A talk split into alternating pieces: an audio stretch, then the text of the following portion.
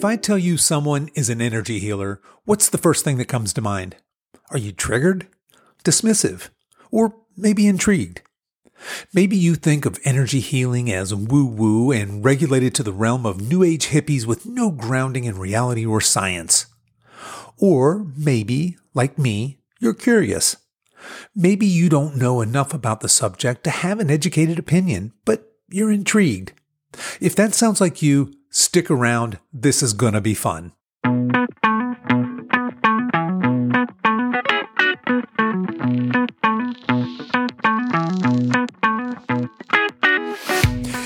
And welcome to the Over 50 Health and Wellness Show. I'm your host, Kevin English. I'm the founder of The Silver Edge, and our mission is to help you build and maintain a lean, healthy body that you love for the rest of your life. So you can show up in the second half of your life as the healthiest, strongest, most vital version of yourself. We have a great show for you today.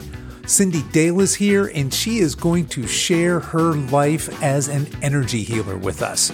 But before we get to that, I want to let you know that this episode is brought to you by The Silver Edge. The Silver Edge is my online nutrition, exercise, and lifestyle coaching business, catering to those of you over 50 who aren't ready to give up and buy into the common narrative that it's all downhill from here. At the Silver Edge, we take a health first approach to working with our clients to help them build lean, strong, vital bodies that last. Look, there's simply no shortage of lose weight quick products and coaches out there in the world, but here's the deal you can either lose weight quickly or permanently. So, if you're tired of losing and gaining the same weight over and over again, if you're tired of constantly dieting, if you have a poor relationship with food, exercise, or your body, then I invite you to book a call and see if our services are a good fit for you.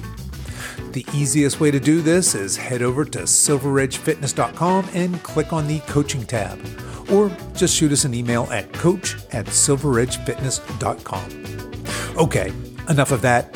Let's get on with today's show.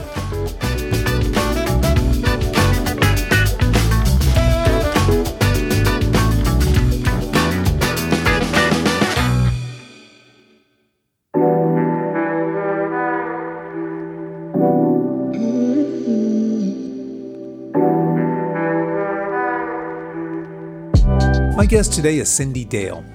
Cyndi is an internationally renowned author, speaker, intuitive energy healer, and professor of energy medicine. She has authored over 30 books on energy healing, spirituality, and intuition, including her most recent book titled Energy Work for the Everyday to Elite Athlete.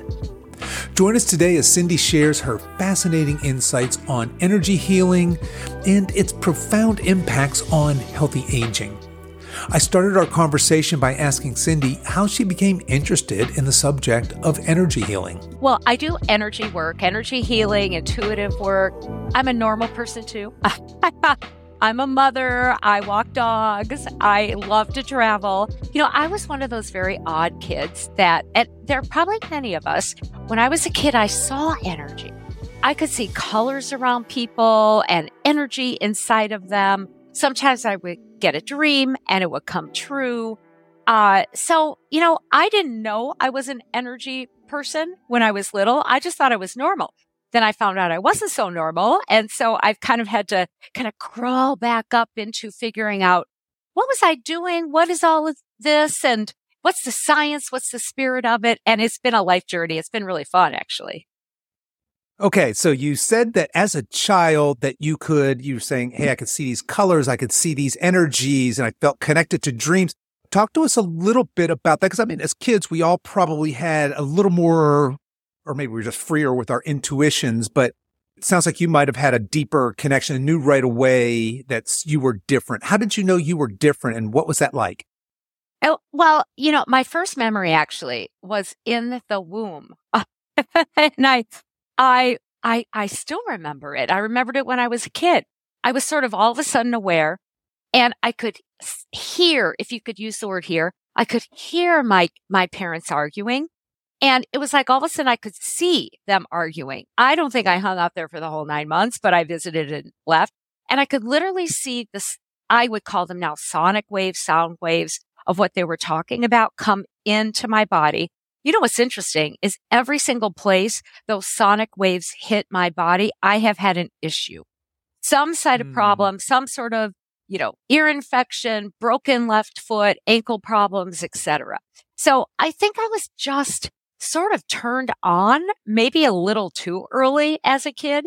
And so again, when I was younger, I thought it was sort of normal to be able to speak to spirits or see colors around people.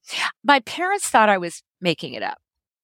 Mhm. they just thought I was imagining things. I remember, I remember I was about four or five, lived in Huntsville, Alabama. Interesting place to grow up in uh, the 60s, by the way. And I could hear uh, what I would call hobos. We lived near a railroad in the kitchen, and I I heard them come in. I heard them making breakfast. I uh, heard them leave. I was sort of upset because I could tell that they hadn't washed the bacon fry pan. And I ran into my parents' room and I said, Oh, that, you know, da da da da da. And my mother rolled over. And my dad got up and he said, Okay, let me show you the kitchen. And of course, there was nothing there.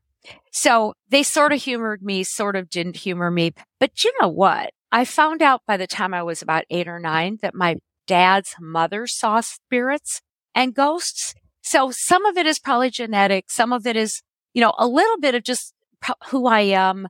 And again, I thought it was normal, even though my parents pretty much ignored it until we started really heavily going to church.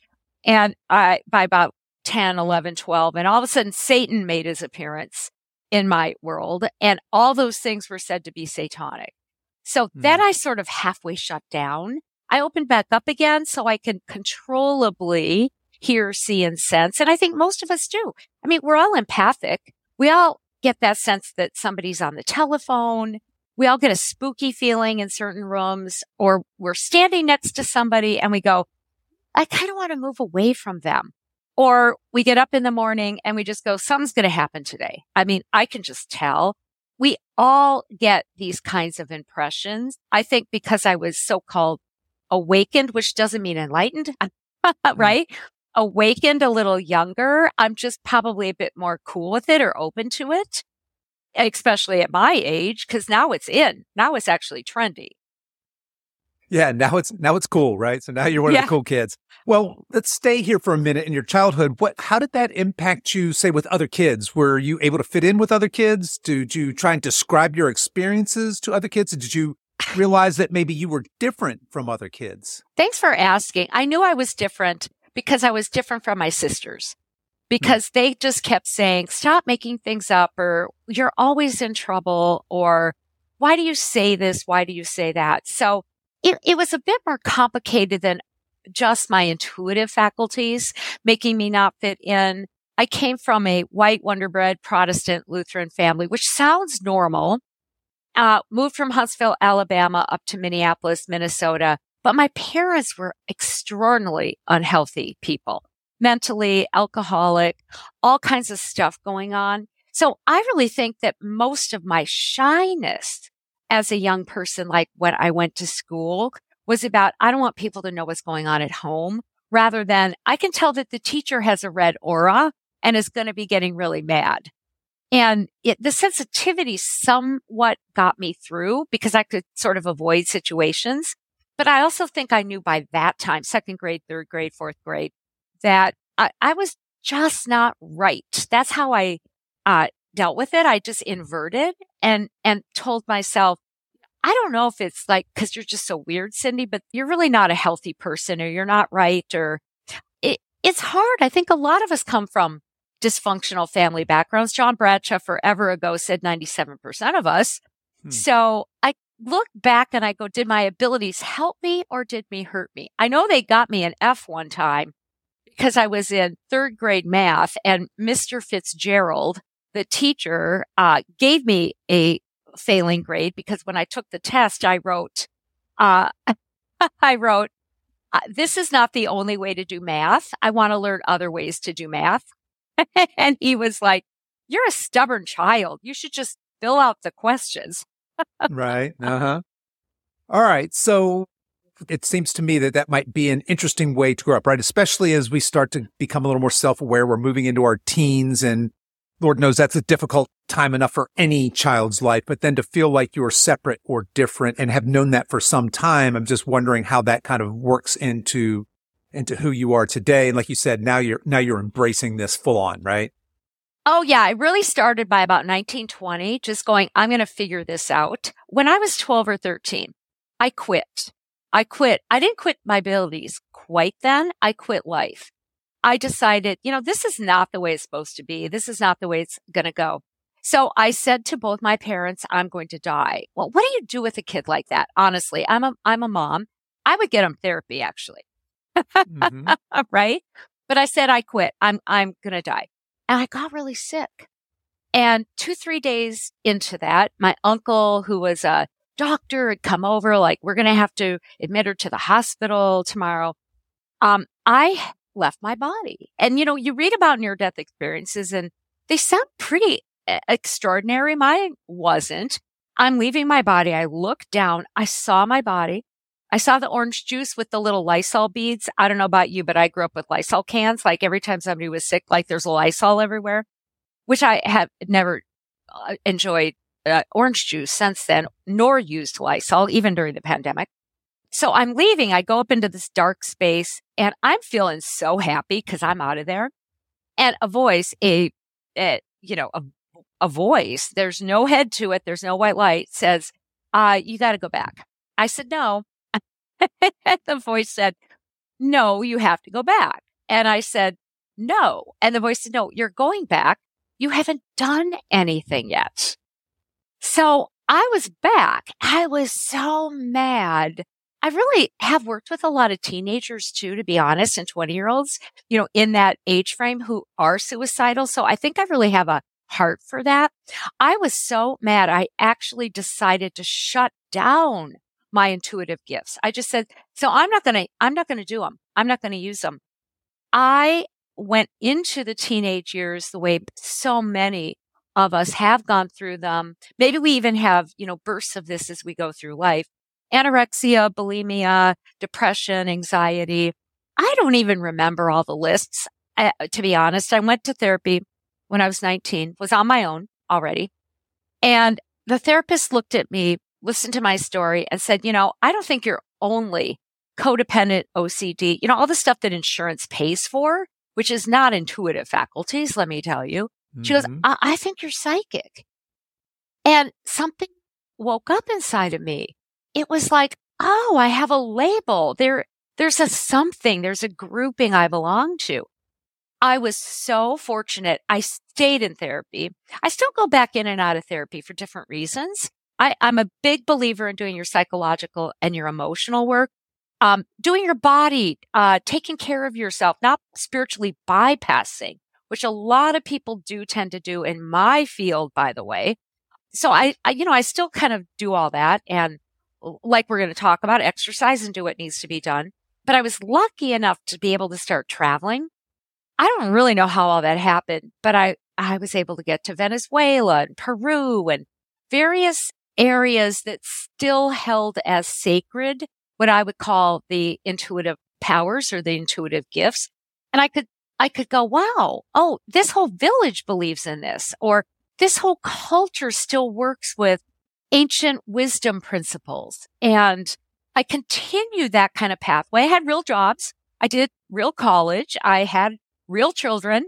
Um, and, and I had this compulsion, compelling desire to go to other places, not only to find myself, but to put together some sort of what is this? Who? It's the old, everybody wants to know what's the meaning? What are we made of? What is this about? And I found friends, I found places, I found companions. And eventually I found that people were interested in my capabilities. I could actually help them, not just with how do you talk to a dead person? That's not my thing.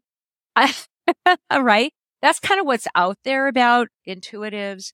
Uh, you know, rather, how do I deal with being infertile? Or is there a way I can kind of work with my doctor to become fertile? Or uh, my kids have left home how can I cope? Or I have cancer. You know, is there another way to look at what's happening or a way to use alternatives to perhaps clear it? So I've been fortunate to be a part of tens of thousands of individuals on their walking in real life, real issues, real life concerns. I have a client right now who's actively in the dying process and she's lived five extra years beyond what was given to her. You know, she's young. She's 60. To me, that's very young. And I'm not trying to perform a miracle or talk her out of it. I'm talking with her. You know, what is there? What is, what might be next? How can she prepare herself? What does she think is in the afterlife? I, you know, we are, we are whole beings. We're spirit, we're body, we're mind, we're soul.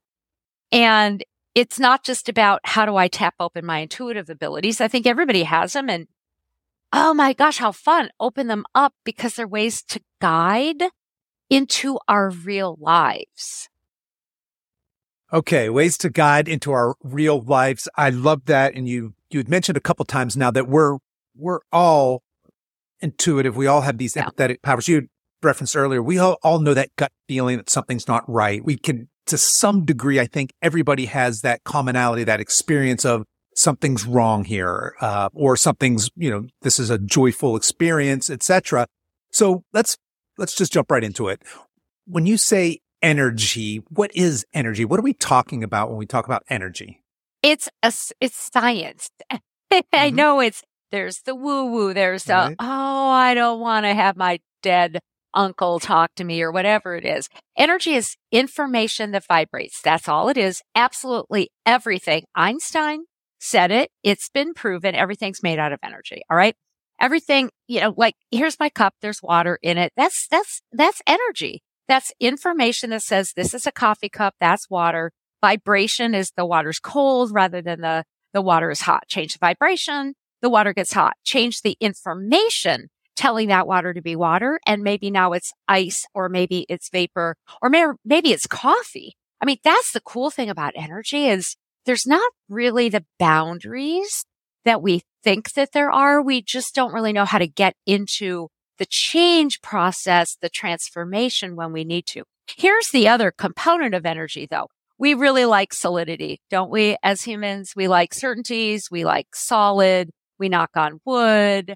Uh, we, we have superstitions, but the fact is, the fact is 99.999% of all energy is subtle.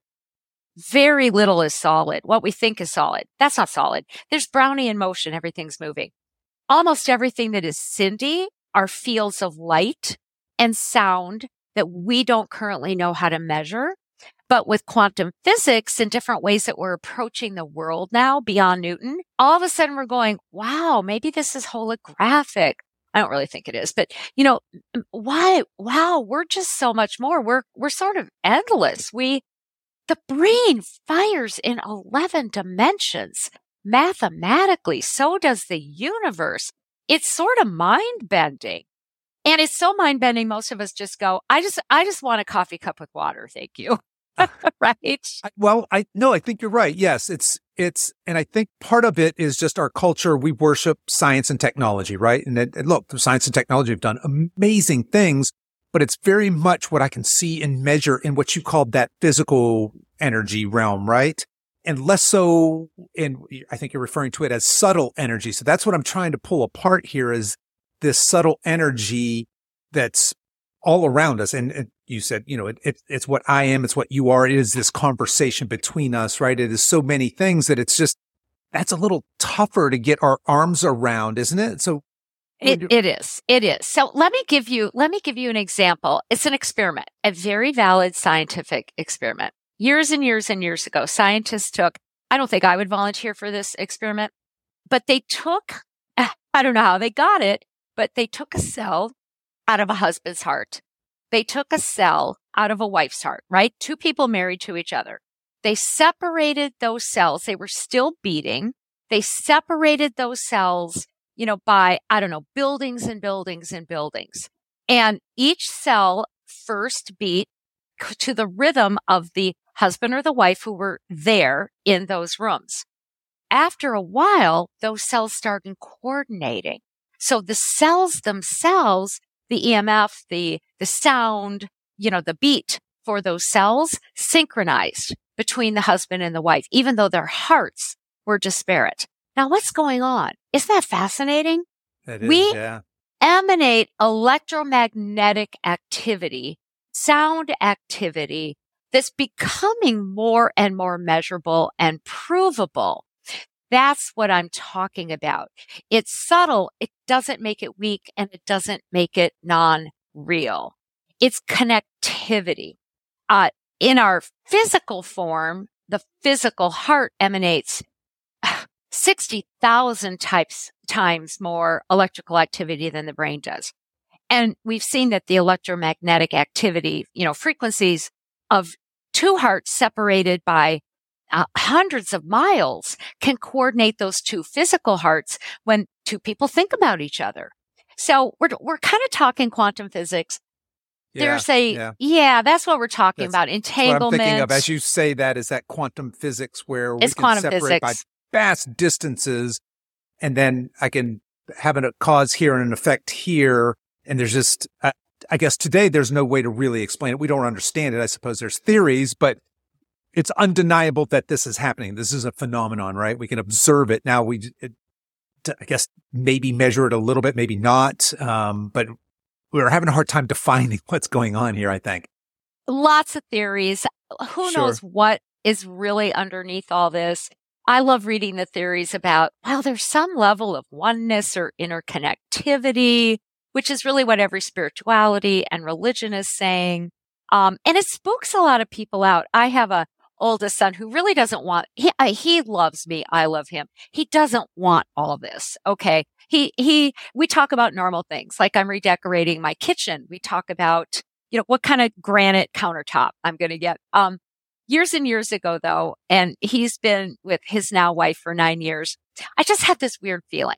I was like, I was, I woke up thinking of a red Breville waffle maker. I, I don't cook. I don't care about red Breville waffle makers. Well, why would I even know what that is? I don't even know if I'm pronouncing it right. And I'm like, why am I thinking of this waffle maker? And I thought about my oldest son and his then girlfriend. And I thought, well, I'll just send them one. So I got on a Williams Sonoma catalog, very expensive. I figured, well, they've got to have something. I don't shop there. I'm a Target gal, uh, you know, with two pans. And I sent this to them. About a week, two weeks later, my son texts me, goes, Mom, did you send us a Red Breville waffle maker? I'm like, yeah, I just kind of thought of it. He goes, why'd you do that? And I said, well, I had a dream about it. I am that honest. You know, I said, I had a dream about it. I said, it's so weird because three weeks ago we were talking about getting one, but we couldn't afford it. So, you know, it's a fun gift too. It's not all about I'm going to get cancer or somebody's going to die. And they actually were intelligent enough to have me outfit their kitchen over the next two years, just saying, just get us what you think we need. yeah, exactly. All right. So you you have these gifts and like we've said there you you know you've obviously you've poured into yourself and into learning about this and you're now you call yourself an energy healer and an energy intuitive. How do you de- did you need to develop those skills? Did you need to pour into that or did you are you just is it more an opening and allowing of that happening? How do you progress in this? I had the skills. They they more or less shut down in my teen years they began opening up again when I entered therapy at about 19 or 20 to work on emotional issues. And at that point, they were sort of challenging. Like I would hear uh, beeps in the night, uh, banging at night, voices calling me. I would start to get visions. Again, which I did as a kid, but I was like, I don't want to be out of control with this stuff. I believe in boundaries at every level. Healthy, secure, gotta have boundaries uh, have your disciplines. And so I was really, again, I'm going to use the word compelled to go figure out what this is. How does it work? There wasn't that much science that many decades ago, you know, about what all this was. There was more sort of new age stuff, which was sort of helpful, but sort of not. It's really why I went to other countries because it's sort of like, how do you manage it? How do you control it? What do you do with this? How do you uh, contain it? So I went through many, many years of figuring it, uh, analyzing it. I mean, to be really honest, some of the training was more spiritual, I, I, not ashrams. And it was sort of a lot of my own. I remember one night waking up and having a voice. I get, I don't really hear voices all the time. All right.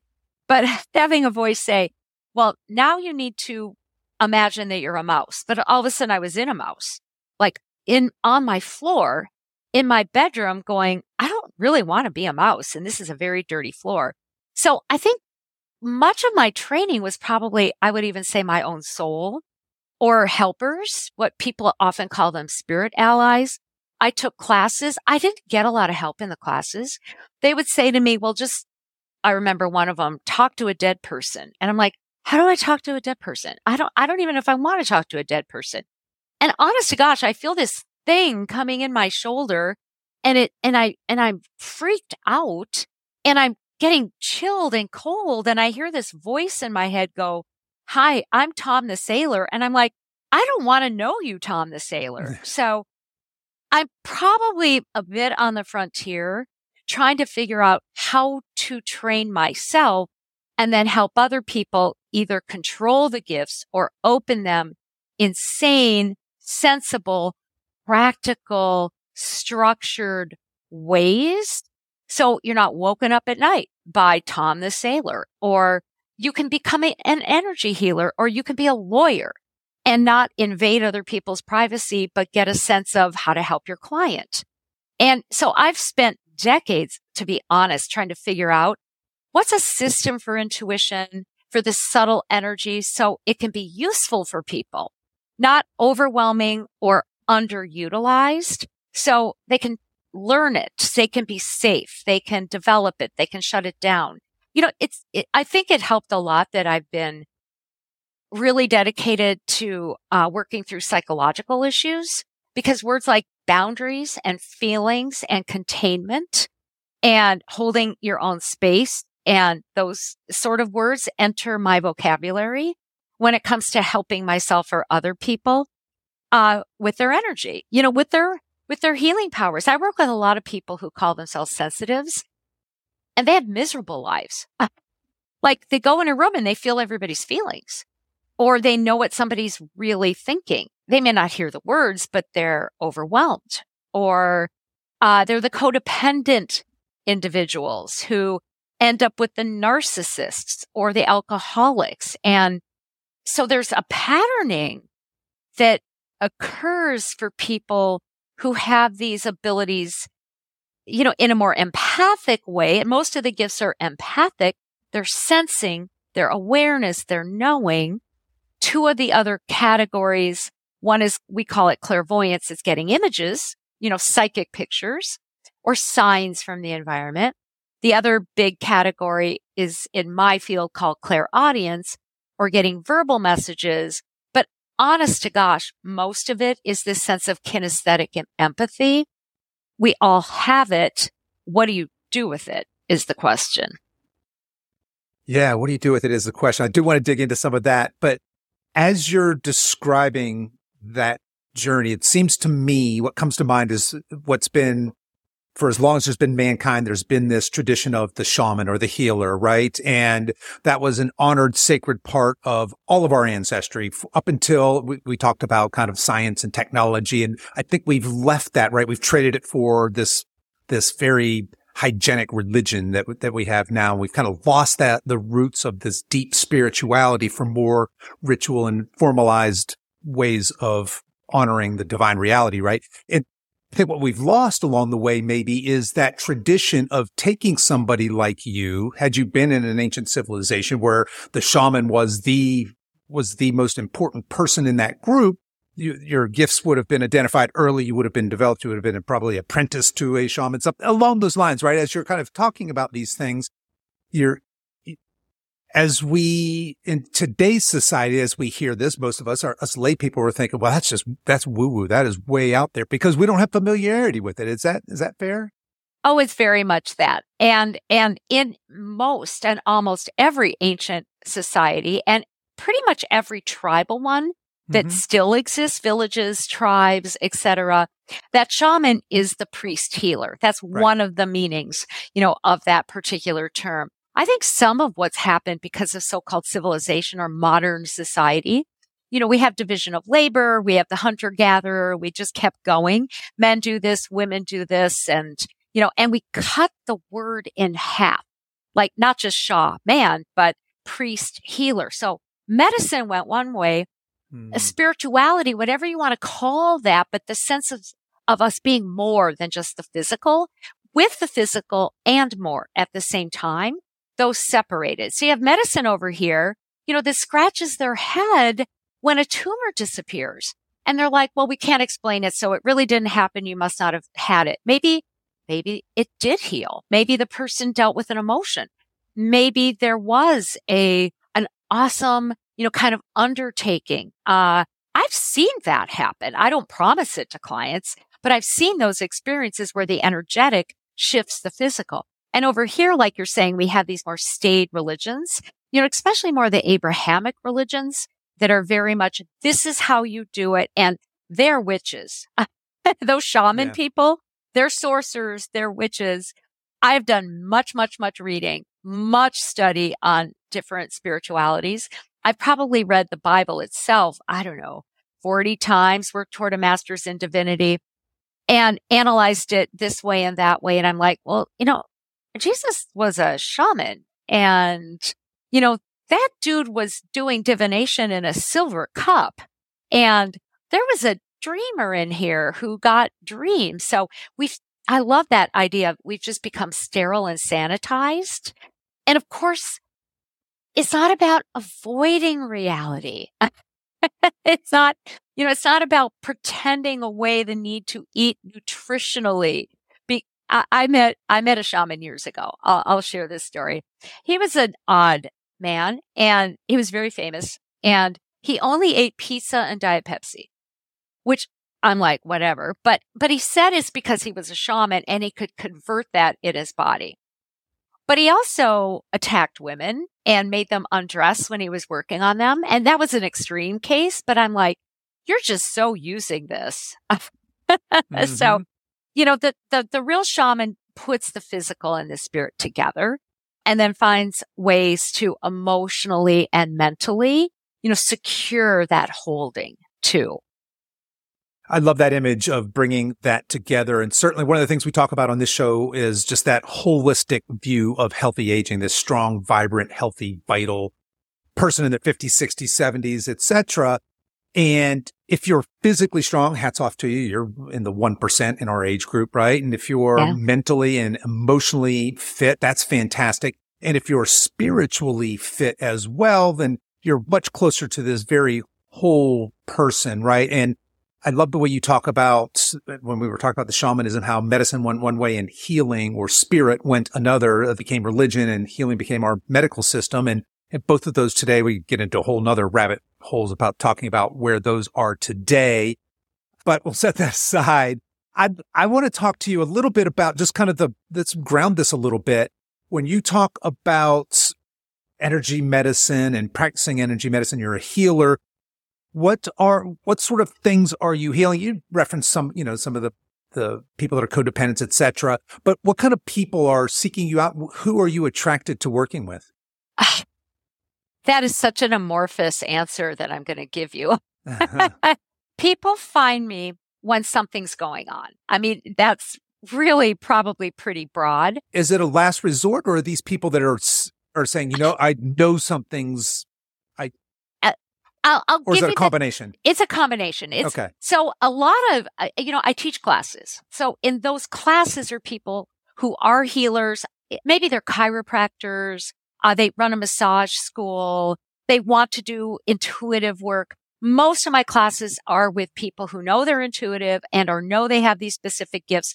They're either using them or they're finding their way to, you know, kind of use them more professionally, certainly personally, but more professionally. Client wise, though, I attract people with problems and there, you know, there's hmm. only three life areas. There's health, there's physical health, right? And that sense of vibrancy, people lacking that. There's relationship issues and there's purpose or calling. So people come to me for any number of those. And then it's about what's really going on and what's underneath, what the presenting symptoms are. So I, of course, I usually get people who are open to energy. Maybe they're therapists or they've studied a little bit of this or they've read a self help book and or they've read one of my books or, you know, somebody just told them to call. right? I, I, mainly get husbands whose wives or their partners are like, you just have to call this person. So I get, but I get accountants, I get CEOs, I get homemakers. It's not about the lot of life in terms of the role. It tends to be, I have a need. I'm a little desperate. Can you help me? What's really going on? Um, I'm working with a gentleman right now who's a venture capitalist and he super normal, quite wealthy, wonderful human being. He started seeing spirits. Well, he didn't want to see spirits. Who does, who wants to do this? Mm-hmm. I mean, really, honestly, I'm not that out of it. Right. And so he, through his network called me like, what is going on? So we worked a little bit around that. And then he came down with some violent physical issues. So now we're working on what's underneath the physical. You know, what can you go to a doctor to get tested for? What might this be about? What might be in your ancestry? And he's moving through that. So he would be one of your super normal persons who's like got a, had a couple needs that have caused him to reach out to somebody who maybe sees a little bit more beyond the veil and or can help them do the same to get a strategic approach to whatever it is that's a problem. Some people call me because many, many people call me because they have that sense, especially in your 50s, 60s, 70s, you're sort of like, what else is there? You know, okay, I've done this. My kids are raised. Maybe I'm fostering. Maybe I'm this, but like throughout all of that, those biz, those are busy, busy years. I mean, I'm still going to baseball for my 24 year old. Let me tell you, that keeps you young and cold in, in the Midwest. Right. Very, I mean, wrinkle, you, you don't get wrinkles in the Midwest when you're sitting at a baseball field in so-called spring, you know, you know, spring season. But they're, but they're going, what else is there? Who else am I? What else is there for me to tap open? I want my body to be healthy so I can open what's left of my spirit to to dance, to soar? Is that painting? Is that being a healer? Is that starting a new business? I have a friend who just got, he's always run his own businesses and he's, and he's been opening that, you know, inner sanctum of himself and went through yoga, did all kinds of stuff that I think we reach into to get healthier physically. He just got his first real job at age 72. He's like working for a corporation. He's going, who would have thought yeah. Yeah. you know, it's a mystery. These are the best years. These are the best years. I'm I'm 100% with you. yeah. I I I think these are the best years and I think for some of the reasons you just hit on, right? So most of us as we're entering our 50s and I'll be 59 this weekend, so just kind of right in between 50 and 60 here. But most of us at this age demographic we're empty nesters, right? You alluded to that and it gives us an opportunity because you're right. I mean, most of my life, I was, you know, I was working for the, the home, and the wife, the kids, and I was pouring into them. And that was my identity was wrapped around that. That's what I did. It kept me, as you know, really, really busy. And then all of a sudden life shifted. There was this big shift. There's this void now in, in the home. There, there aren't children. And my wife and I's relationship, which had ba- basically been focused on the kids, are now focused basically. Look, I've got adult kids, and as you probably know, my adult kids still require a little bit of attention. I have them too. right. Yeah. Right. They're not completely independent yet, but it's just this time where we are allowed to reimagine ourselves, right? What we might, you know, I tell people I've just now figuring out what I want to do when I grow up, right? In my fifties. And love that you talk about some of the people you might work with be people like, I want, I don't know what my purpose is because how sad would it be to go to your deathbed without really knowing why you're here or knowing the joy of sharing your purpose, why you're here with the rest of the world, right? So, uh, I think that's fantastic, fantastic work. Yeah, and it's really interesting. My mother died about three years ago. So we've probably most of us gone through that or we're going through that and those years of serving mother, raising kids and mm-hmm. exhaustion and this and that. And she died. And then there's the estate and all this kind of stuff. But it really did also be- make me think a lot about death. And so my oldest son for three years has been going, Mom, why do you keep talking about dying? You know, I, I redid my will and I, I, I call him up and I tell him where everything is because I know my younger son is like hopeless. He's not going to remember a thing that I tell him. I mean, he, he's like, whatever. And I'm like, yeah, because it's going to happen, but it's more than that because facing death, which I'm, I, whatever, whatever, right? I'm very, very healthy.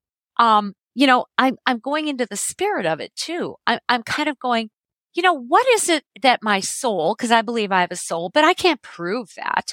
You know, what is it that my soul really is always about? And I think I've kind of come up with an understanding about that, given some of the journeying that I've been undertaking into, you know, kind of ways that, that I learn about myself. And, um, I'm like, oh, well, I'm good with dying. So I, I'm just really good with living. So I've been booking a lot more trips. I'm very excited about, you know, the business that I'm already running. I really like it.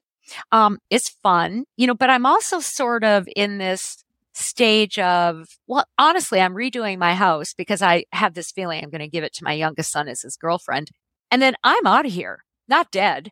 I'm like, yeah, but I can kind of live anywhere. Oh, I, yeah. I'm ready for more adventure.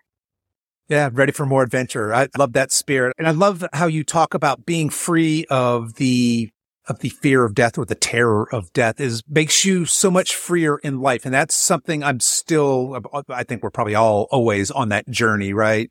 Of of freeing ourselves from that fear.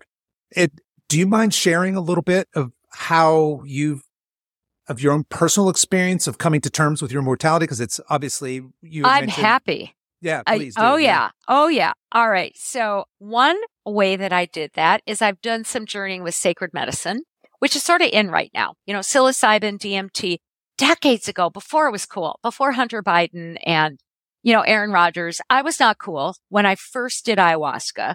I was in my 30s. I went down to Peru many, many times. I took ayahuasca like in the real jungle, right? With a real shaman. And you know, it was part of me getting trained on my intuition.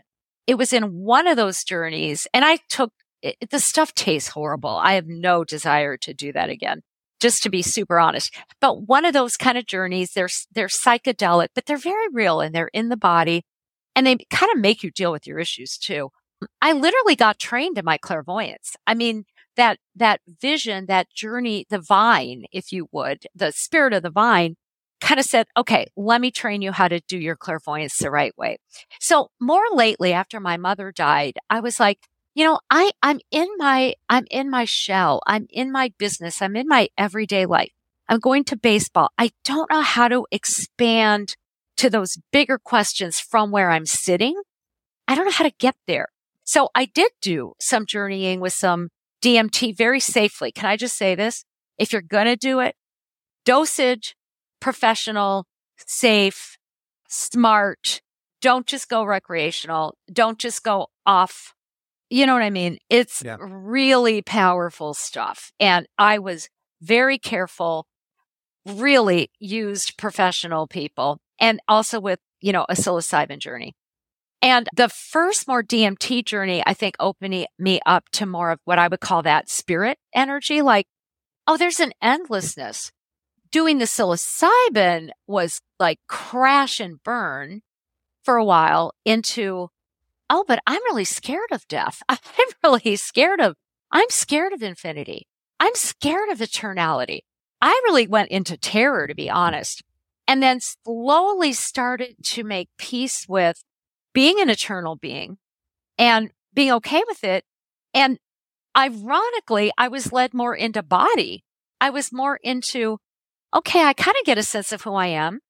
After I die, I'm going to go bug my children and they won't be surprised. I'll ghost them and just be one of those people who doesn't let go and bothers their, her children, which they would expect, by the way. And I went into, oh, because I'm endless, I don't need to be worried about that or scared about that. I'll make my decisions as I go.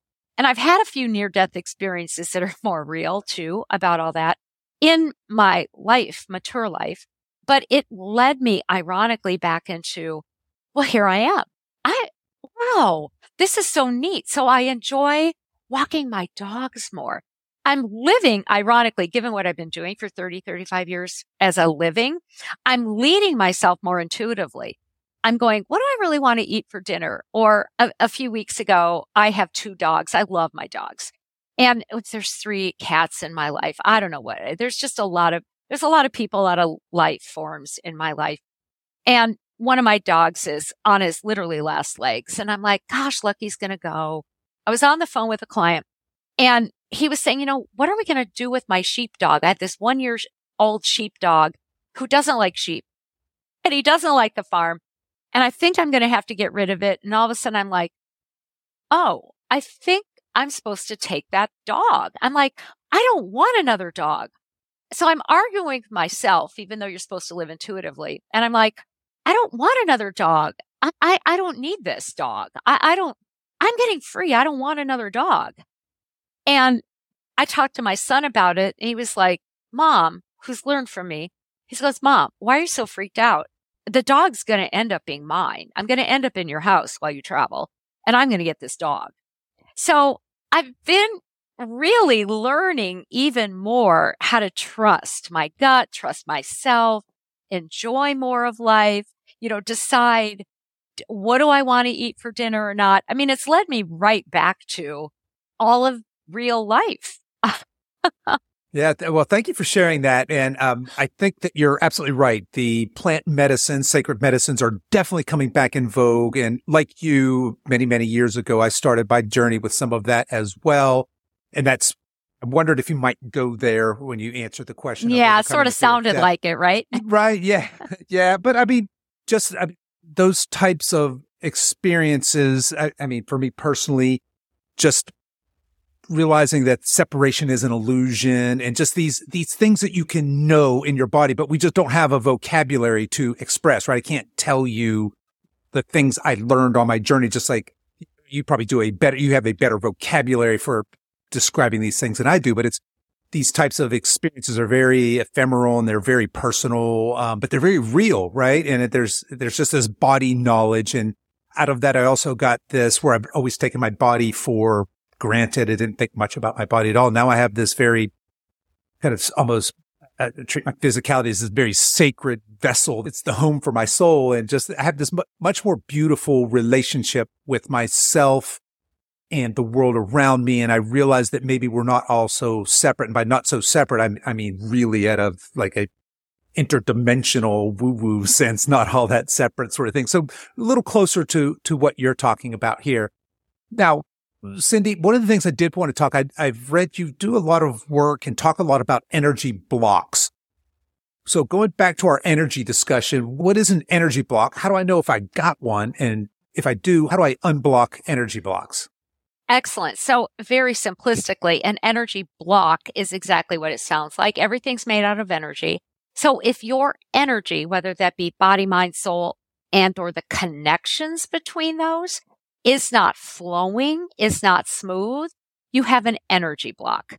And, you know, we use, we overuse the word in my field, right? The energy healing field is like, oh, you got an energy block or, oh, you have an energy block. But, you know, that's like a really big umbrella term with a lot of subcategories. And so you may have an emotional energy block, literally feelings you're not feeling. Or maybe you're a sponge and you constantly absorb other people's feelings. And when those, it's real energy, it's subtle energy, but when those go into the physical self, when they go into your body, you can't process what's not yours. You could end up with a tumor. You could end up with a heart problem um, you could have a, you know, kind of part of your, you know, venal tubes aren't, or lymph system isn't flowing right. Again, maybe it's because your own feelings are stuck in there because you're not feeling them and expressing them. They could be old. They could be new or because you have somebody else's feelings stuck in your body. So an energy block can be a mental block. It can be a really deep, dark belief. I'm a bad person. I'm not worthwhile. We all have this stuff. You know, we, we just keep on piling it, you know, and or we assumed a way that a parent looked at us to be true. And so their way of feeling bad about themselves or they're looking at us like we're weird or bad.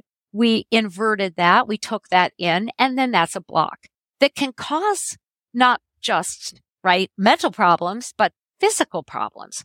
You can have a soul block. You can have just about any kind of block sooner or later, here's what it comes down to though. Sooner or later, if you have a, an energy block, whether it started as psychic, whether it started as somebody else's energies or your own emotional issues or trauma or whatever it is will cause physical problems. It will lodge. It will anchor. there's no real separation between feelings and body. I mean, feelings are made by neurotransmitters in our gut. right? The soul, I believe, is inner part of the body or needs to be in or part of the body. Our belief systems are in the head. They're also in the enteric nervous system. They reflect what's happening in the vagus nerve. That's the new thought form about trauma. They impact your heartbeat. You can hold beliefs in your heart that impact all of your organ systems. And so sooner or later, anything becomes a physical challenge or malady or sore point if we don't deal with it.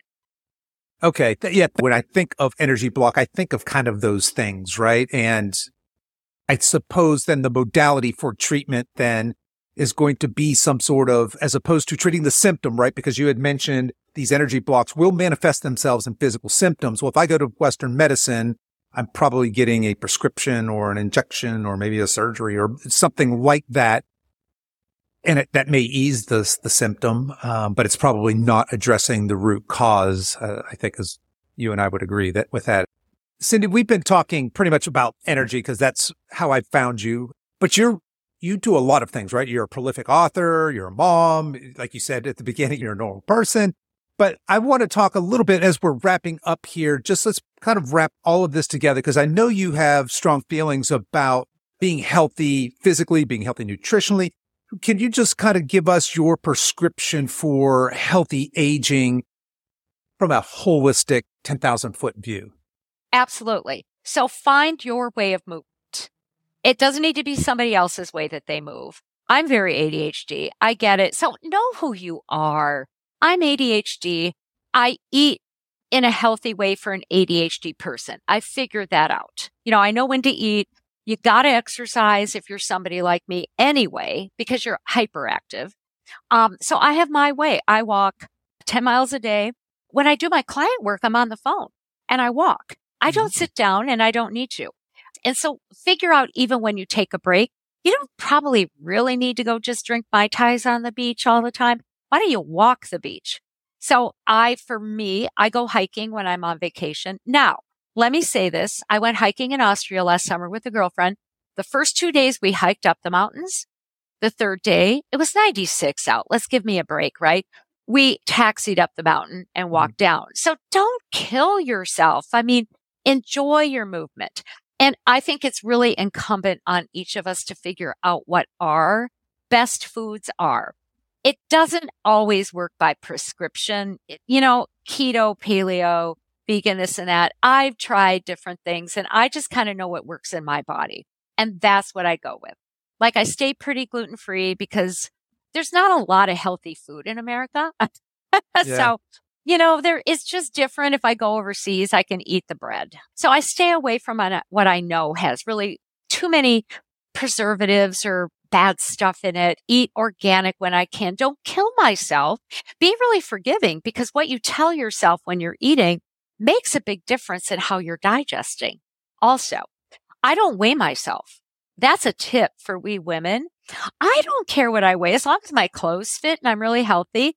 I'm not gonna, I'm not giving my power away to the scale. I'm thin. I'm healthy. I'm happy. I get sleep. I would never be able to frankly end up with somebody kind of in a dating long-term relationship which I'm now open to, which is exciting. So you got to know when you're ready for a relationship and not too. I think that's part of body stuff. I sleep.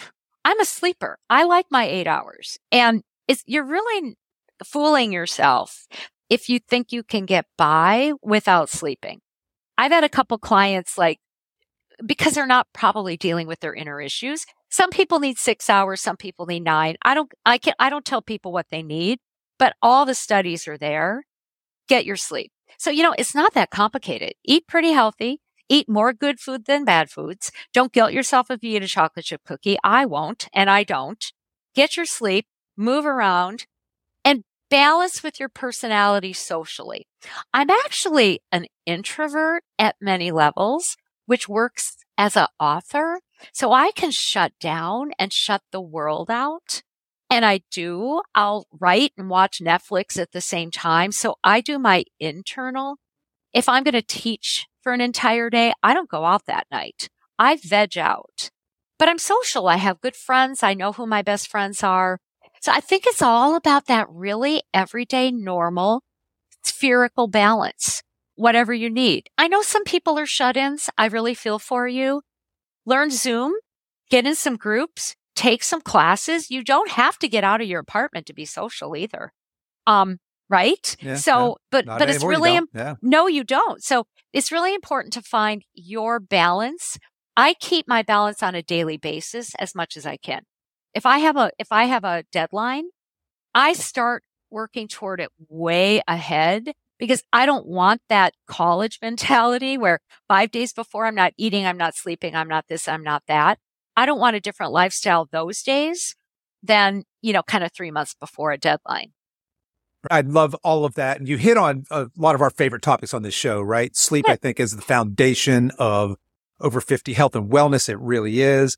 And then I love that you started on the exercises, find something that you love to do. Cause once upon a time, I, you know, as I was just getting into, you know, my own personal journey in, in health and wellness and becoming fit and then optimizing my health. And I had kind of this more of a hardcore sort of attitude. I'm walking. How are you going to get healthy walking? Um, that sort of thing. Right. And I've come a long, long ways. And now I'd say that the best exercise is the one that you'll do consistently, right? Sure. There might be, we could make that a little bit better maybe, but really the one that you'll do consistently is the best form of movement for you. And then on the nutrition, you just basically are saying we're all bio individuals. Figure it out. If you just avoid all that processed and crap that's out there and eat real whole foods, eat what agrees with you, avoid what doesn't. And then, of course, you had also mentioned, and don't feel guilty, right? Don't, that's trying to get rid of the emotional eating hangups, which is easier said than done. But yeah, I love all of that. That's very elegantly put. What a great way to kind of wrap this up here. So, Cyndi, as we're getting ready to sign off here, what's next for you? What's on the horizon? What are you excited about in the next year or so? Well, I have more books. I'm doing more traveling. I, I don't believe in uh, stopping. You know, you, I think you always have to learn something new or do something new. I'm not going to take up a new language. People always say that. I'm not good at that. So pick what you like doing. So I'm, I'm checking into even more travels I can do. I'm ready for relationships. So I'm putting myself out there and I'm expanding my business. Actually, I'm changing my business. So I don't think you can ever just stay too stale. So, you know, I'm kind of doing some tinkering there, but I'm kind of eager to see what comes too. I think some of life is just sort of being open to the happenstance and the serendipity. And you know, you know what I mean? Kind of what shows up to do. I'm redoing my kitchen and I didn't think I was going to, but my builder has time. So it's like, okay, let's redo the kitchen. So it's sort of a balance between strategy and, oh, this is neat. This showed up in my life. Yeah, I love that that balance between, like you said, serendipity, being open, and some sort of structure, some sort of goal, plan, mission, whatever that looks like. How do I execute on that, and finding that space in between. All right. Well, how could people? So somebody listening to this says, "Wow, I really, I need, I need to learn more. I need to get in contact with this woman. I need to connect with her. What's the best way? Where do you want to send people?" It's simple. CyndiDale.com, spelled weird. Mm-hmm. C Y N D I Dale.com. That's it. One stop shop. Fantastic. And folks, I will put Cyndi's contact info, including a, a, list of all her books, her social media, all that fun stuff in the show notes. You guys can find that there. Cindy, I want to thank you so much for coming on the show today and just sharing all your love and your wisdom and all of it, just being open to share your story with us. Really, really appreciate you having, having you on today. Thank you.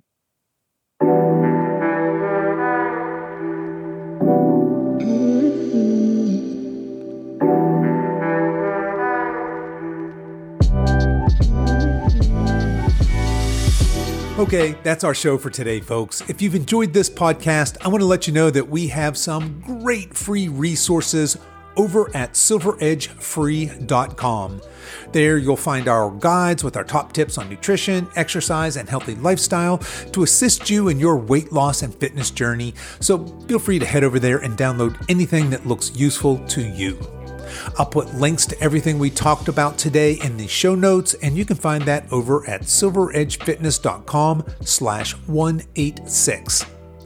As we wrap up our time together today, you can show your support for this show in two important ways. One is to tell a friend about this podcast and encourage them to give it a listen.